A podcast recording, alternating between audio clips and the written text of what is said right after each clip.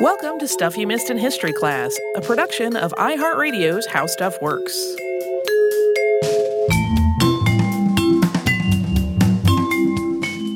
And welcome to the podcast. I'm Holly Fry. And I'm Tracy V. Wilson. This is one of those interviews where, uh, as soon as the publishers team emailed us and said that this author was doing interviews, I was like, we have to have her on. I think I, I typed maybe an all caps message to Tracy to that effect. Mm-hmm. Um, I know I kind of jumped up and down in my seat and kind of sent a note to the publisher to that effect.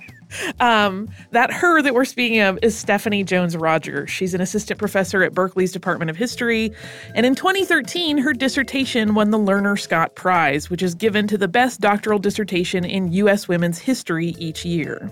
So she took that dissertation and expanded it into the book that's the topic of today's episode. That book is They Were Her Property White Women as Slave Owners in the American South.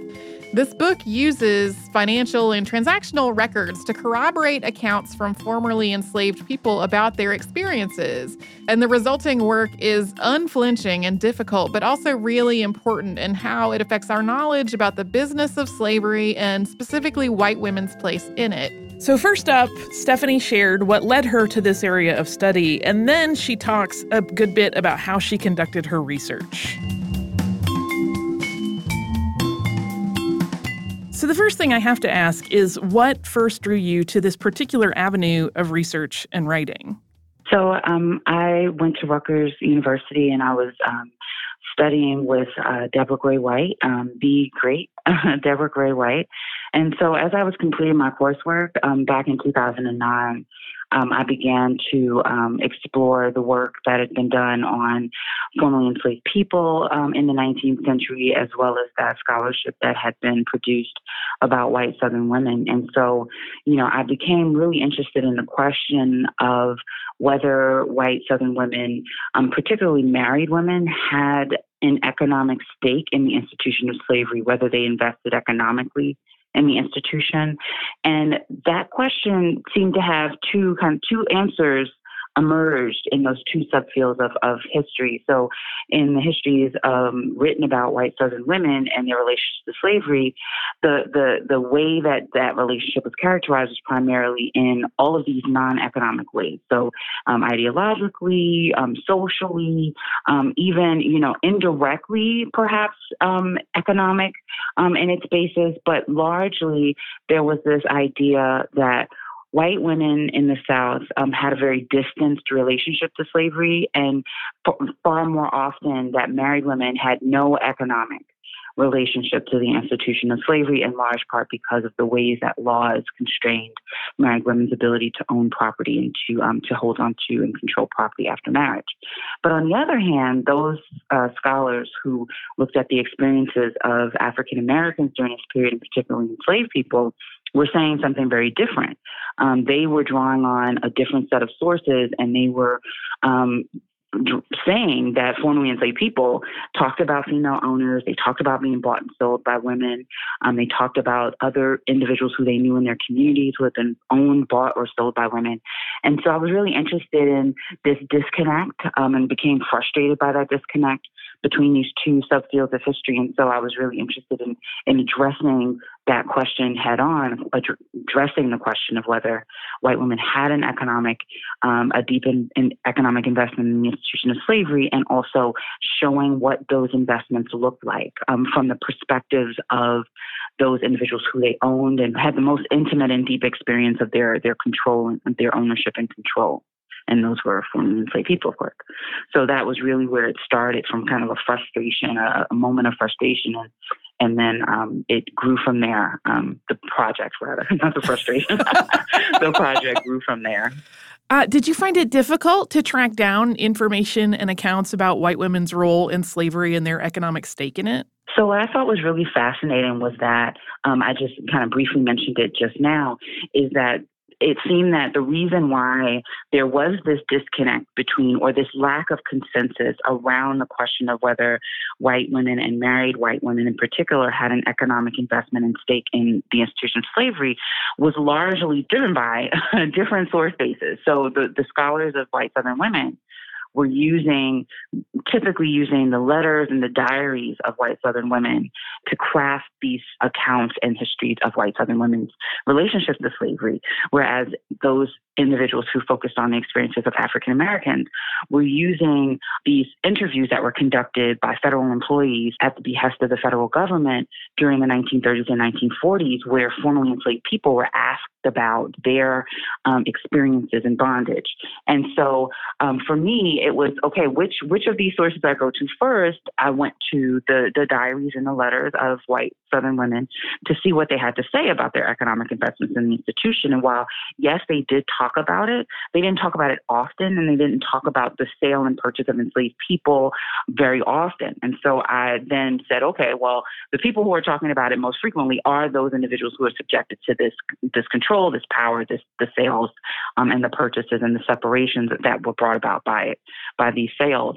Um, so I looked to formerly enslaved people's um, testimonies and their interviews and used the information that they provided in those interviews to um, help me to develop a strategy for where to go next. So, by listening to what they had to say, by reading and being very attentive to um, what they were saying about white women's economic investments in the institution, I was able to develop a kind of course of action. So from their interviews, I then went to financial records um, and found women, um, just as they said I would, in you know in the records um, that documented the, the purchase and sale of enslaved people. They were identified as both the buyers and the sellers of enslaved people. I found them in um, court records where, you know, if um, someone had sold them um, an enslaved person who was unwell and that person didn't disclose an illness to them when they purchased them, they could go into court and sue them. So I found women, you know, who owned enslaved people in, in legal records and court records. Uh, and during the Civil War, I found them in military correspondence between Union officers as well as, you know, Confederate officials. And then, of course, there were slave traders, um, individuals, typically men, who um, who as a as a as a job as a, their profession bought and sold enslaved people for a living. And I found women in their account books and in letters that they wrote to their business partners.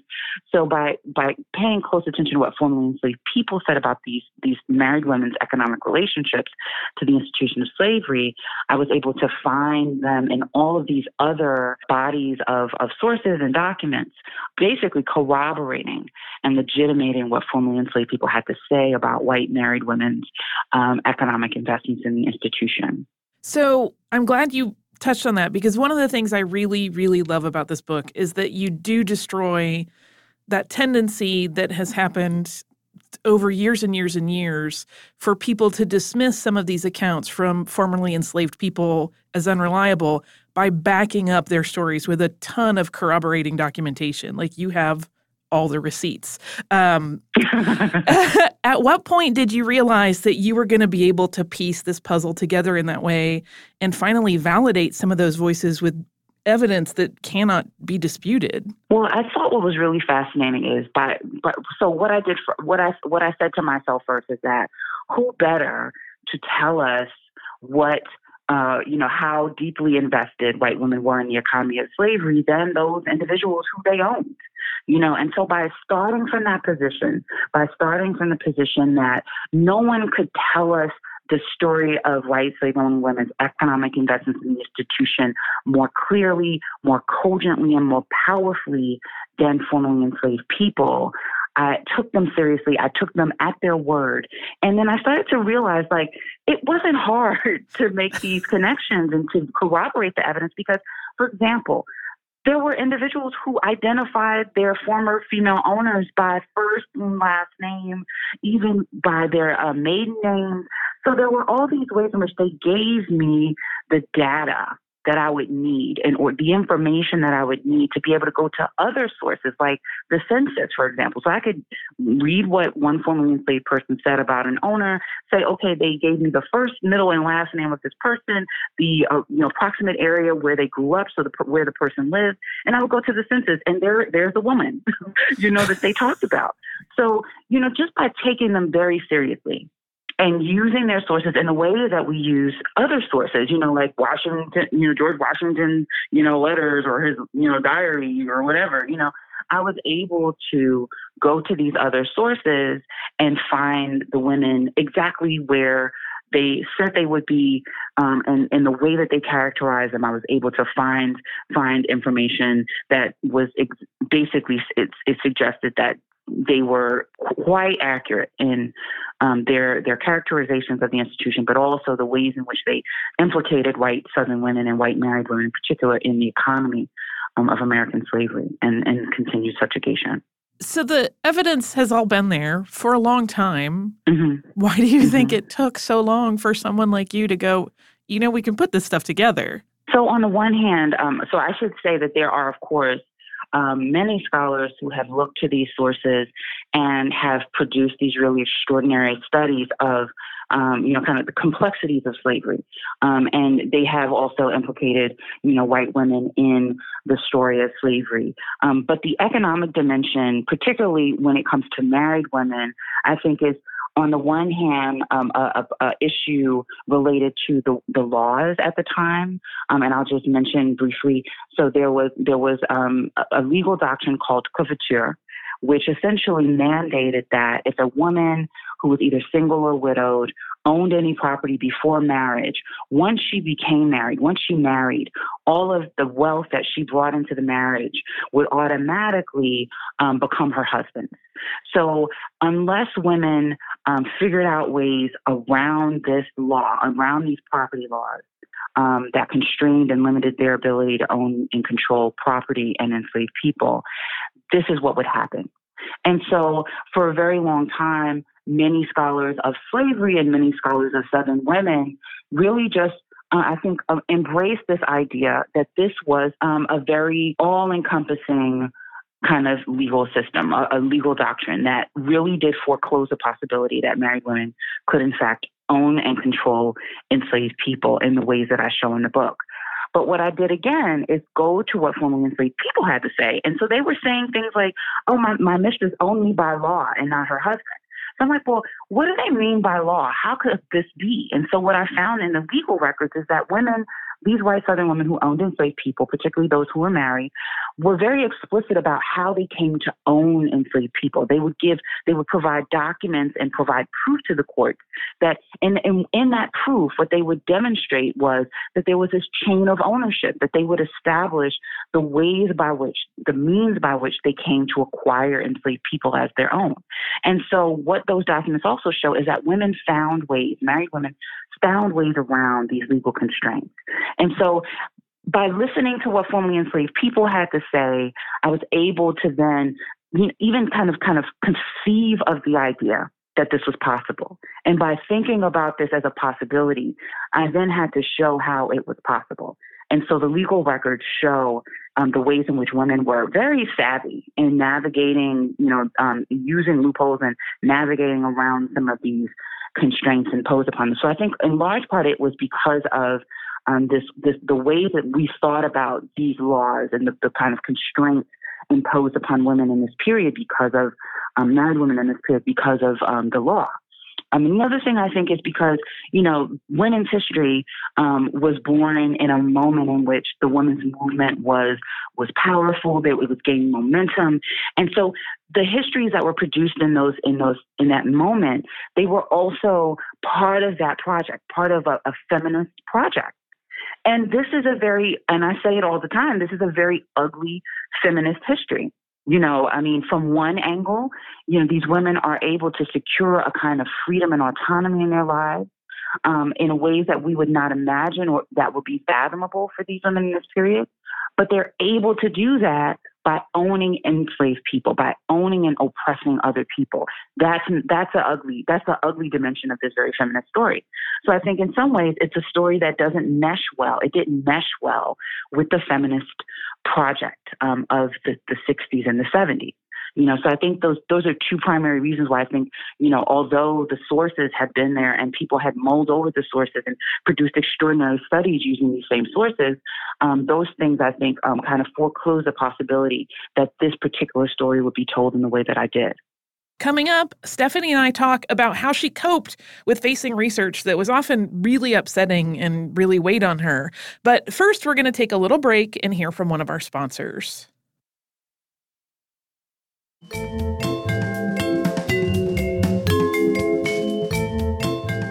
One of the things about this book is that uh, there are a lot of accounts in it that you um, shared that were relayed by formerly enslaved people, and they are stories that are so important, but they are also really difficult to read in some cases. Um, it's a lot of very heavy, ugly information. Did research and writing on this subject ever get a little bit overwhelming for you? Did you ever have to just be like, not anymore today?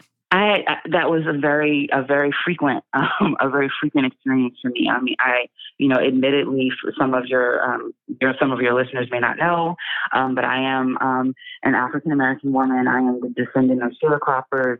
I am the descendant of Southerners. I am the descendant of formerly enslaved people. And so, from that position, it was very difficult from a personal position for me to write this book because I'm too learning about what my ancestors endured. But also, at the same time, as a historian, it was very difficult for me to grapple with the atrocities that were perpetrated against formerly enslaved people and that they survived.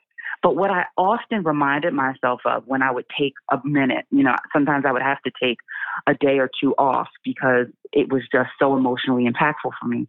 And what I would often remind myself of is that these formerly enslaved people, these African Americans, were giving these interviews in a time of lynching, in a time of severe racial hostility and racial terror and racial violence. And they did that in spite of the risks and the dangers. And so they, and that underscores to me how important they thought it was for us as a nation to know their story, to know what they had uh, endured, and to grapple with that as part of our national history.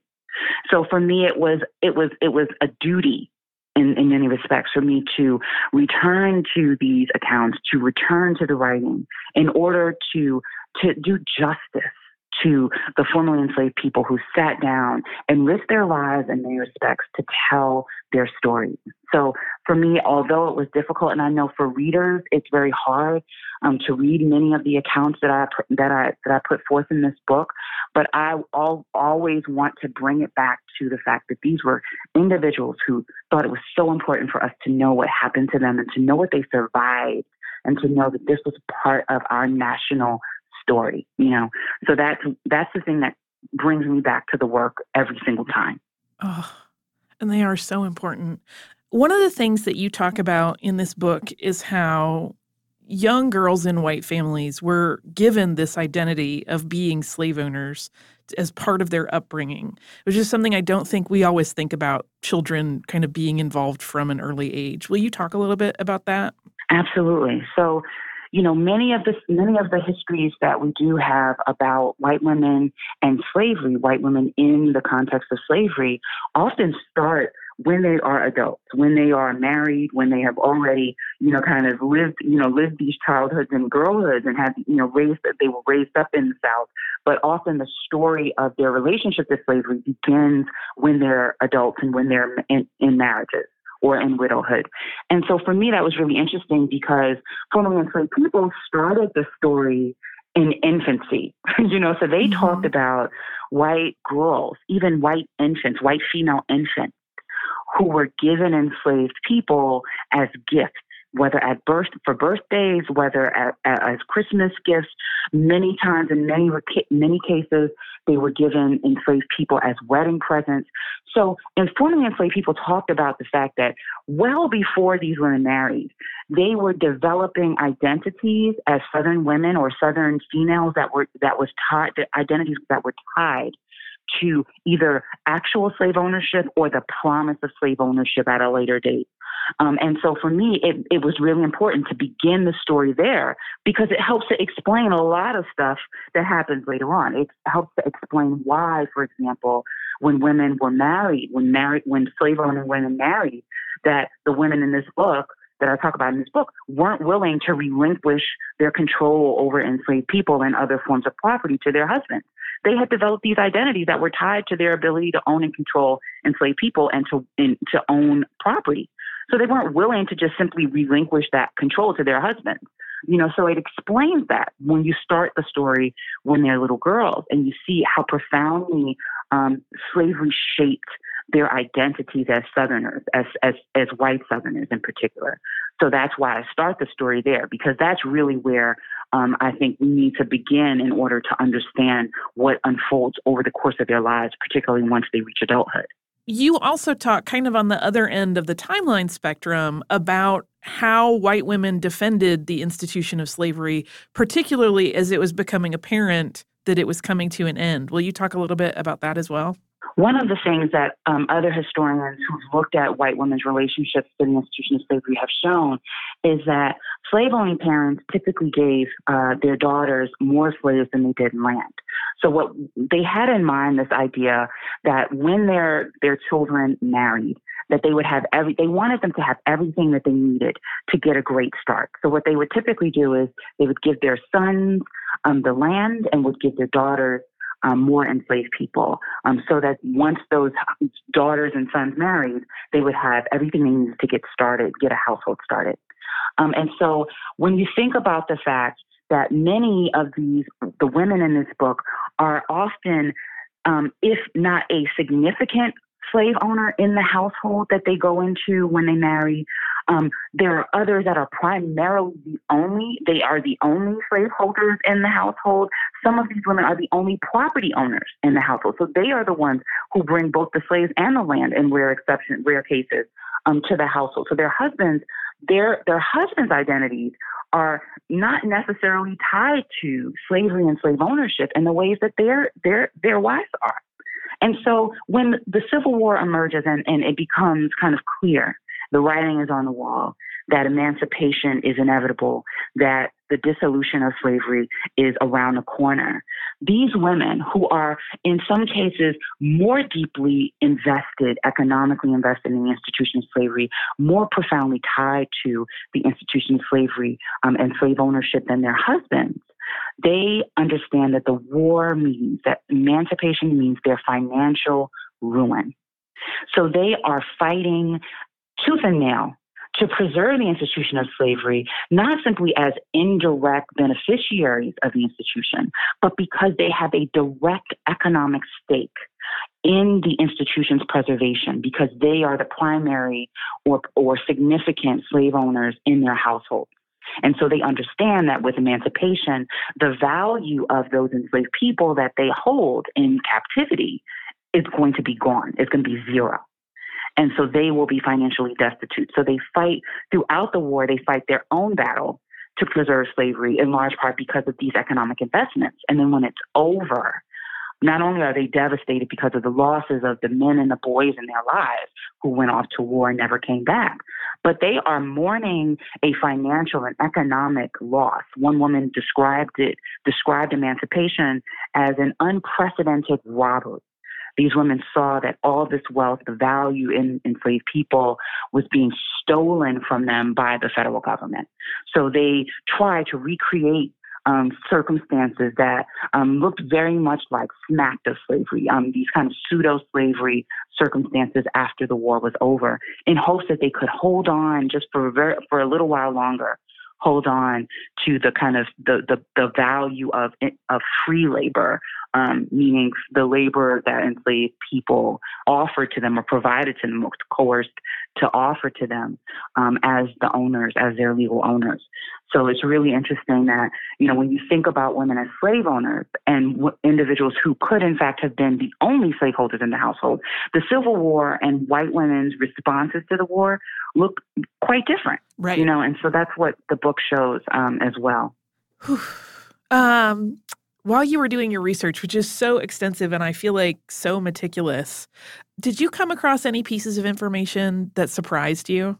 So there were two things that I thought were um, that I was just you know shocked shocked by, even though I shouldn't have been, um, and you know because of all the, of, of the other things that former enslaved people had to say about these women, I shouldn't have been shocked to find out um, what I did. So one of the things that um, I, I really try to focus on in the book is, is you know this, these economic relationships and investments that white women had in the institution. And while it was you know it became kind of you know obvious to me after a while after doing the research that you know women would engage in slave market activities in the ways that they did. And by slave market, I mean there was really there were really brick and mortar structures where individuals could go and essentially shop for enslaved people. Um, because I think some people don't realize that that's not a metaphor. You know, it's mm-hmm. you know it's like they were real markets. And so you know I didn't expect to find out that white some white women were involved in the business side of buying and selling enslaved people. So there's a woman that I talk about in the book who was part of a family business where she would front the money. Um, so she would invest the money um, to, so that her, her nephew could buy the slaves and sell the slaves. And when he sold the slaves, she and her nephew would split the proceeds of those sales down the middle. Um, so I didn't expect to find women who were involved in the business side of of, of the slave um, of the slave trade and the business. Um, I also didn't expect for formerly enslaved people to talk about white women who owned slaves and who created circumstances in which they coerced them into um, having um, sex against their will. So mm-hmm. there were, in fact, slave owning women who um, committed acts of sexual violence or created circumstances in which acts of actual sexual violence could be perpetrated against enslaved people um, in this period. So that was another thing that was surprising to me. Although, of course, now I think, you know, thinking back on it, it shouldn't have been surprising. Right. But those are two things that were really surprising that I uncovered as I researched for this book. In the next segment, Holly asks Stephanie about the way women who owned enslaved people saw themselves. But before we get into that, we will pause for a quick sponsor break.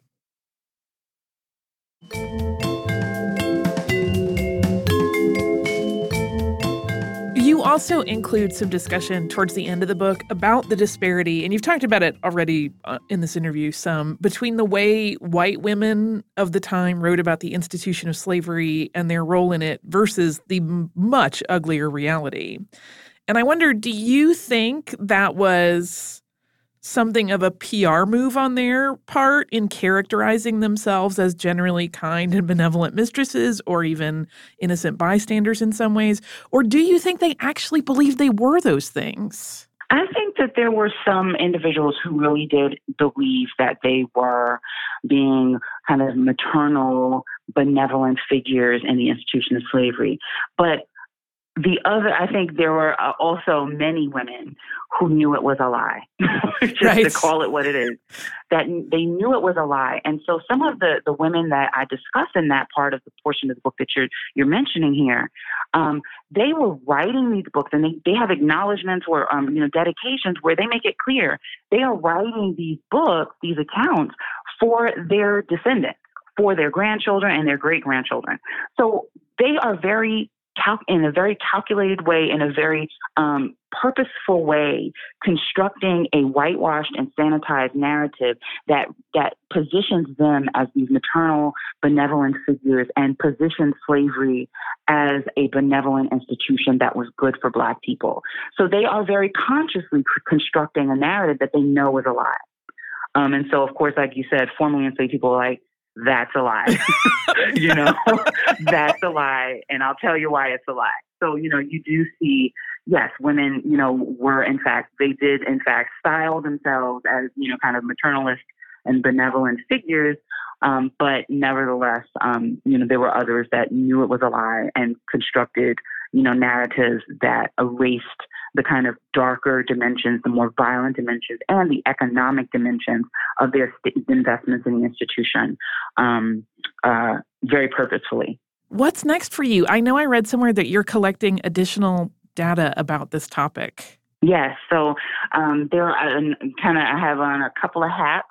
So one is a quantitative project, um, which I've been working on since about 2014, which essentially tries to is trying to put the numbers um, in the story. So the the book doesn't really offer um, statistics, and and that was intentional on my part, in large part because I'm continuing to work on the quantitative data, trying to determine, you know, um, give a, a sense of just how many women were involved in the institution of slavery who owned slaves. And so I'm using census data and other smaller data sets throughout the South to construct a database which will provide those numbers. And just from the preliminary research, um, I've, I've learned that in some cases, women constituted 40% of the slaveholders in certain regions of the South. And I'm, I'm imagining that those numbers will also be replicated in the larger data sets um, because, you know, there's been work done um, in Britain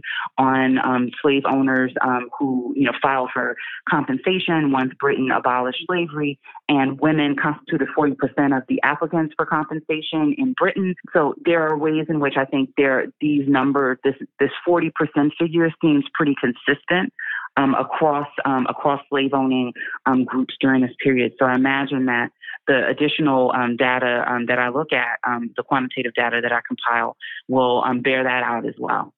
So that's that's that's the immediate one of the immediate projects that I'm working on. And I'm also working on what I call the legal sequel of this project because this one was primarily focused on, you know, the economic dimensions of women's investments in institution, but the law made their ability to kind of manipulate the law and to work around certain laws made those economic investments possible. So I see this book as a kind of necessary um, kind of second follow a follow up um, to the to the first book. So I'm working on a kind of um, a, a, legal um, history um, of of white women's relationships to the institution of slavery. Did you have any idea when you started down this path that it would consume so many years of your life? uh. Absolutely not. Absolutely not. My deepest thanks to Stephanie for talking with me. She is an absolute delight. And long after the interview ended, I yacked her ear off about all manner of things. Uh, if you would like to catch up with her online, you can do so at stephaniejonesrogers.com. That's all run together. Or on Twitter, where she is SEJR underscore historian. So the book, once again, is They Were Her Property White Women as Slave Owners in the American South. And it's available wherever books are sold. It is a really dense, like I mentioned in the interview, meticulously researched read. There is a lot of information in that book. And uh, as we discussed, not always easy to read some of those accounts of really the horrible things humans can do to one another, but there's it's so, so good. Um, I really, really loved it. I thought, though, since this was kind of a heavy topic, we would do some mostly light listener mail. uh, so I'm doing a little bit of postcard roundup again. The first one is from, I'm not sure if the name is Jana or Jana, uh, but it is a lovely postcard from Scotland. And Jana writes Dear Holly and Tracy, I am about to finish my semester abroad in Edinburgh, Scotland. I wanted to write in and say thank you for keeping me company over the last couple of months. I am studying history, and y'all always help to remind me why I got into this business. Y'all are amazing. Thank you so much, and I hope your uh, your time abroad has been spectacular because that sounds lovely. It's a beautiful picture of Scotland, so thank you very much for that. Uh, our next one, I won't read the whole thing, but I will mention it, is from our listener, Allison, who sent, uh, with my name with a couple of exclamation points, a beautiful picture of a silk dress that was from a 17th century shipwreck found in 2004 off the coast of the Dutch barrier island of, I think it is pronounced Texel. She mentioned some other things that were also found in that shipwreck, but it's a really cool photograph of this dress that I bet in its heyday was utterly spectacular to behold. Um, it looks a little, you know, like it has been in a shipwreck, but you can still see these vibrant pinks and yellows and and really pretty weaving in the silk. So it's absolutely lovely. My last one, I'm not gonna read because it, it includes some fairly personal information, but I wanted to just say hi to this listener and how much we appreciate this letter. It's from our listener Jennifer, who wrote us about um, uh, being on medical leave for some stuff and listening to our podcasts to kind of help her feel normal. And to me, that is a great honor that we get to, in, in any way, help someone get through a rough time. So thank you so much for your letter, Jennifer. We are thinking of you. Um, and we're so thankful to have you as a listener. If you would like to write to us, you can do so at historypodcast at howstuffworks.com. You can also find us pretty much anywhere on social media as Missed in History. You can also visit our website, which is missedinhistory.com. And if you would like to subscribe to the show, that's something we highly encourage. You can do that on the iHeartRadio app, at Apple Podcasts, or wherever you listen to podcasts.